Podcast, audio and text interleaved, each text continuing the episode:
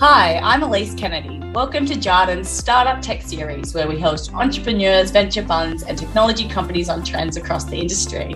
Today, I'm very excited to be joined by Fred Schebesta, the co founder at Comparison Website Finder, but also an author, a blogger, a rich lister, a media commentator, an active member. And I'm sure that's probably just the start of your journey today, Fred. So, We've got a lot to talk about, but I'm going to start by turning it over to you to tell us a little bit about the business Finder. Yeah, I think Finder started off as a, I guess, a real marketing tech company, really. I wouldn't say you know, with a comparison business. And now we've really evolved to being much more of a fintech with our app and you know, our money management platform. And we're continuing to really push heavily into cryptocurrency. It's, it's a big area for us and enabling that for people, like everyday people, to get the benefits of it. Because I think that's where the opportunity is really what our customers need. It's just all a bit complicated. yeah. Sounds like a big growth vision, and that's what we like to hear on here. So, at the moment, how do you find that your business? How does it make its money? What's its revenue model, and how do you see that evolving over time with the aspirations that you have? We have a few. So the first business we made had commissions. We get paid commissions from, mm-hmm. you know, banks and insurance companies. And the second business we have is a brokerage. So we broker cryptocurrency. And we also run a high yield product, which pays 4% on your capital. Mm-hmm. And that's really a funds under management kind of business few different movers in there. And I'm curious, your geographical footprint, where is that today and where geographically can you take it? We started in Australia and then we went to the US in uh, 16 and then the UK in 2017. And that was really with our comparison business model. And now we're rolling out our our new business models to those markets. Yeah. We have a little team in Canada also in Southeast Asia. And then we do a lot of development out of Poland, Manila, and Sydney and Adelaide. So then thinking about some of the verticals, as you mentioned, it's so much more today than what started as perhaps a, a, comparison website. It's a full fintech and more platform, delving more into crypto. Do you feel like you're in the verticals that you want to be in today? Or is there others within, say, the more mature markets, not mature clearly, but more mature markets of ANZ? We pretty much, I'd say today in Australia, we touch problems. There's almost everything's on Finder. Yeah, I did um, there, there are some things that are not, and we're always striving to compare more things for our customers. But I think, you know, where our growth is, you know, this new money management system is like, it's only just begun. It's a wallet. There's a lot of things, a lot of things we can move into that are very nearby. We understand how to broker products. We understand how to, you know, the interface, and we have very good product and technology efficacy. You know, I think a lot of companies, it sounds strange, but they actually find it hard to build products. Actually, really hard to build a great technology product. It's not like, oh, let's just get some developers together and we'll just go and engineer something. We don't do it. yeah.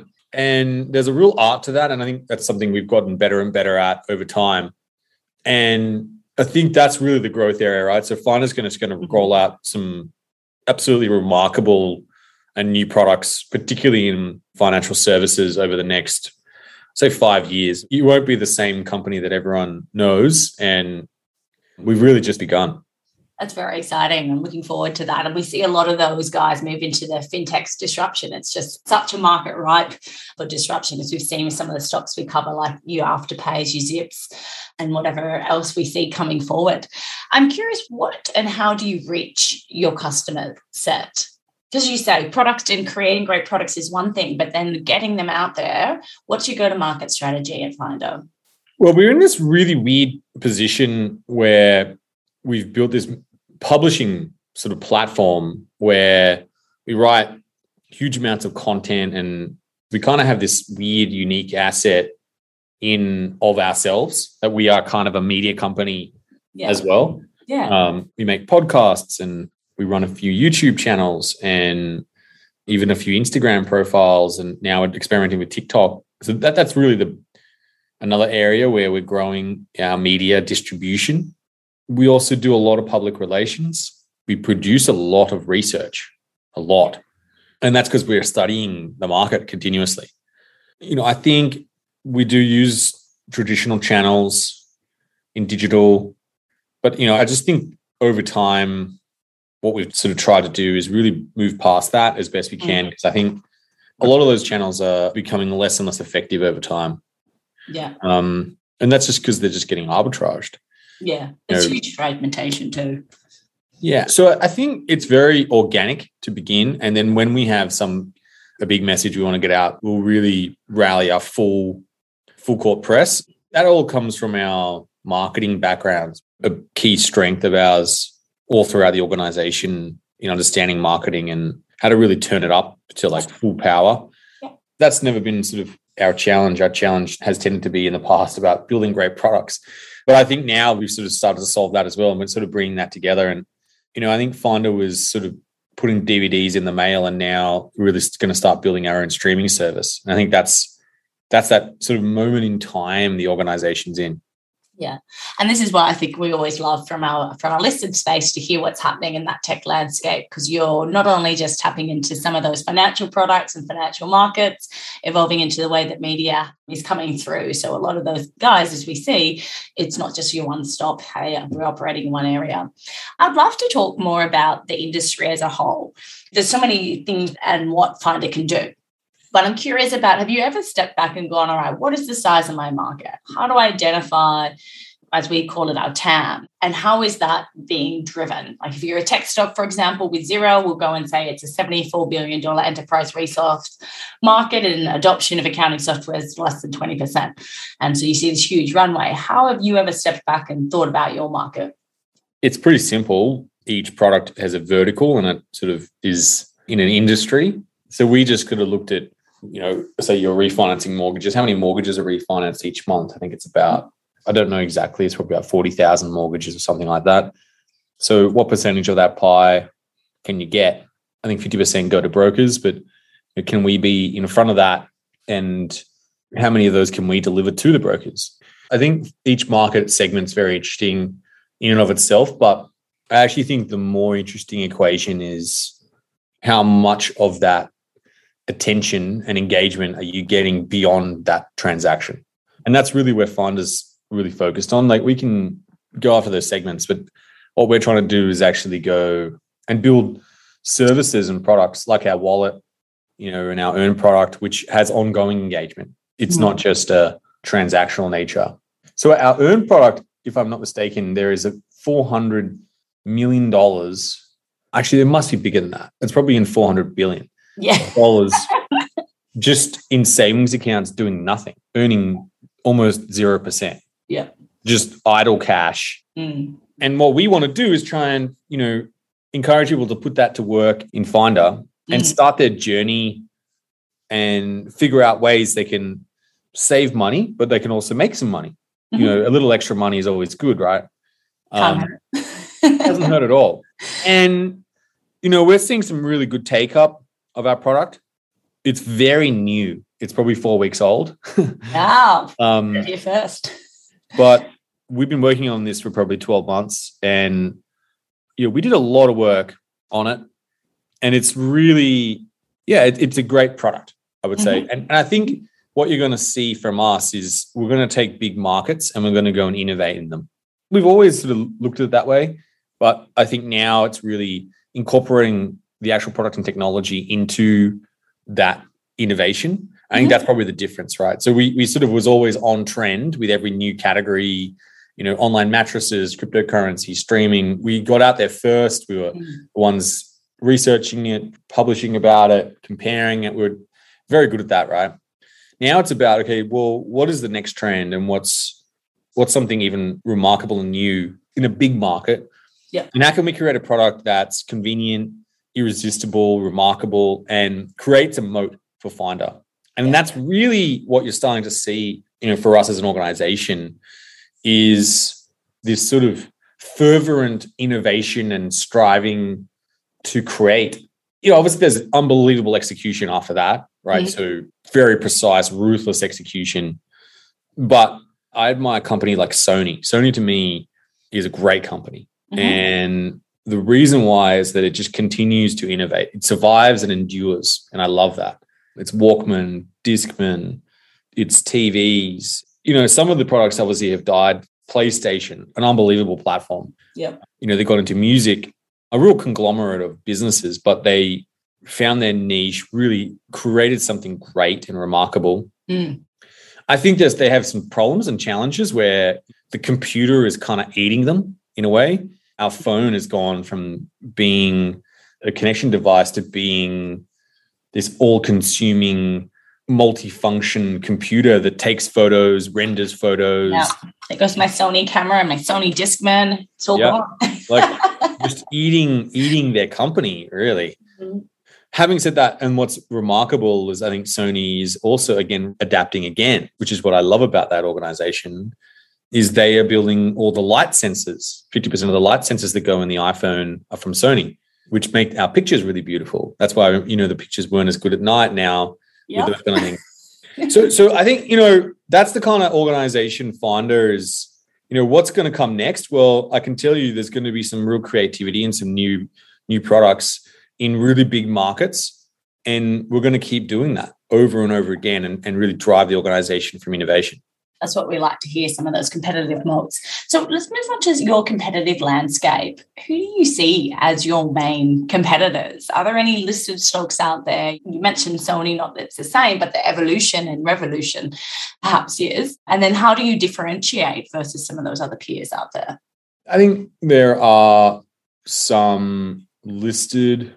It depends on when you say when you say listed. You know, obviously there's a stocks listed companies that were in the comparison space, Mm, and I think that we as an organization see that as a good business, but we don't see that as where we want to end up. yeah. And that's because we want to keep innovating and creating products which are even simpler for the Mm. customer. Yeah. Really the ultimate version of our organization. And obviously there's some of those organizations we would compete against. We actually just want to remove the entire function entirely. Like how can you just not compare? Like, Yeah. you know, why are you doing that? best. um, just give me the best always. That's a kind of a pretty intense vision, right? So we're prepared to, but to do that. We're prepared to be controversial and eat our own markets to really move forward, right? I I think there are like obviously tokens that are in the space, you know, for some of our our wallet products that do trade well, but I don't think there are many organizations at its core like Finder. Yeah, I just don't know any Yeah. comparison businesses which have made a leap into being a a digital financial company. Like I just don't, I don't know. I don't know. Maybe I just haven't done enough research, but I think that, Leave it with me. yeah, You mentioned the wallet and the earned product. Do you see yourself competing with the likes in that space as opposed to your traditional comparison with the likes of, say, a Square and, and Afterpay and that evolution? Or how do we think about that part of the business and where your direction is for that, given it's newer than perhaps the other core business at this stage? I think that it comes from a deep understanding and knowledge of a market. And in crypto, right? And, and crypto's not easy. It's not the same. No. Um, you, got- you don't just become a crypto company. You know, I think Block, that's a very interesting company. I think it's interesting in the mm-hmm. sense that it it's really about payments to some extent. And then now be getting further and further into Bitcoin in particular. And they really wrap together the consumer and the merchant. And I think that's really their space. Yep. I think Afterpay is really it's the modern credit card to some extent. And lay-by has been around for a very long time. And I think eventually there's probably some sort of like a reality is going to set in eventually for those kind of organizations. And obviously there's going to be competition. I think what's interesting, lending money to people is a very profitable business. It has been all throughout time. Mm. And humans always have needed to borrow, bring forward things throughout time. Mm. So, you know, I don't think it's going away. That's like a foundational element of humanity. And I think it solves those things. We don't have a lending product today, Mm. uh, but it's certainly something that we will innovate and create. We're just, you know, looking at this space and going, okay, where is actually the behavior shift? Where's the white space? What is moving and changing? And also, what does cryptocurrency bring to this that is not actually being done or Mm. what's the new thing that's not been seen yet? And, Mm. and that's really where we want to play and operate, just because it's our deep strength in crypto. Yeah. And thinking about the economics of the business. So you mentioned aspirations and, and moving in towards the crypto side, lending is another thing, and you've got your different revenue models. But I'm curious, are you in the product suite and vision, are you thinking about taking that balance sheet risk on yourself, or is it more so similar to the model right now where it's it's partnerships, or how do you think about owning that type of growth in the future? Is it on balance sheet or off balance sheet? Or it depends.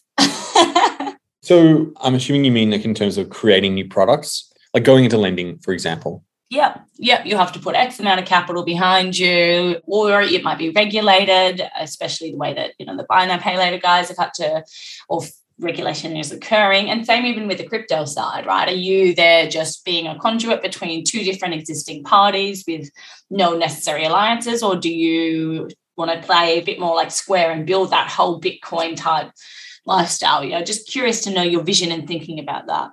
Like when we look at these markets, we don't want to reinvent stuff wherever we can.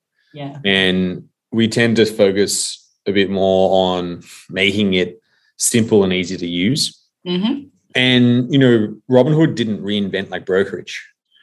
You could do brokerage, but there's an incredible amount of alpha and actually a really hard experience. And most of like of the internet was basically getting a feature or a function or something you could do and making it easy to do. Yeah. Building that's actually the place we tend to focus on. So I don't think it's about going and reinventing lending or or something like that. I think those things exist and they're fine and, and they work well. What I do think is there are probably components that can be put together, just like Henry Ford did. You know, when he made his car, there were plenty of cars around. There wasn't a shortage of cars, and there was heaps of combustion engines and tires and steel. Where can we add, as an organization, a component that we understand that other people don't, and start to bring that to life? That's sort of where we see our capital and where we will add either stretch to add new skills and Mhm. new things that are in house, or we will make a partnership of some description. Yeah. But mainly, you know, we're not that interested in yet really in building first principles stuff. It's Yeah. more combine things together that are probably new and unexplored and unusual and bringing them to life. That's really our strength. And what are some of the risks that you see looking forward? You've got such great visions, but what keeps you up at night when you think about the business, about what could happen or what do you worry about?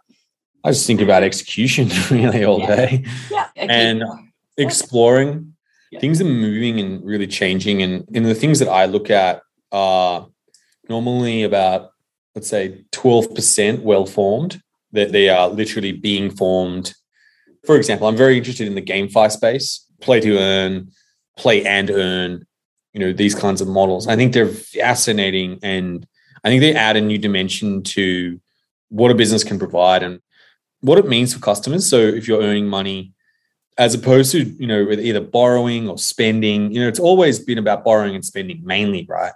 Mm. now turning that that around that's a very interesting idea. And so i basically i'm up most of the night thinking about where does this go and what can this connect to in some way shape or form and i just sort of read and put ideas together and i think that's that's really a large degree of what creativity and innovation is about Yeah. i think a lot of the other side is i spend a lot of time just ensuring we have extremely beautiful execution. That's mm. it's not easy, and we're continuously refining that. But operational excellence is not a competitive advantage. Lots of people can operate well, but it doesn't hurt in terms of executing your strategy. So I spend time thinking about that as best we can, Mhm. and just speaking to critical people. And I think that big strategy loops take time and they take time to emerge. And there's sort of ideas you pick up and you put back down because they were just a bit early. Yeah. And then Yeah. somehow you need to remember to come back to them and loop back. And that's not that easy to do either. But that's the sort of cycle, right? It's a cycle of when some innovations come out, it's just too early. The wave hasn't formed. You know, I think when the Oculus first came out, it was probably a bit early. Yeah. But yeah. now with Facebook, I actually think we're all ready. We're, we're done sitting in front of Zooms and staring at pieces of glass. We want to be fully immersed. Mm-hmm. Yeah. So you're ready for the metaverse. We're still going to stare into pieces of glass. It's just that we'll be tricked to thinking that we're not. So these interviews will evolve eventually. We'll have our Oculus glasses. 100%. And people want to watch like that. They want to be in the same room and listen. Yeah, absolutely. Um, and I'm curious, one of my last questions, it sounds like there's such a vision for where and what the business is going to do. But next 12 months, you have to pick three things. Where do we think that your focus is probably going to be? Well, we're going to continue innovating and creating and building on our wallet, and we're going to roll it out in more countries. Yeah, yeah, around the world, and our other business is going to keep growing and keep creating and probably get more efficient as well. Fantastic. Well, thank you once again, Fred Schebesta, co founder of FinTech Platform Finder. We really appreciate your time and being on our Jarden Talking Tech series. Thanks so much. Thanks for listening.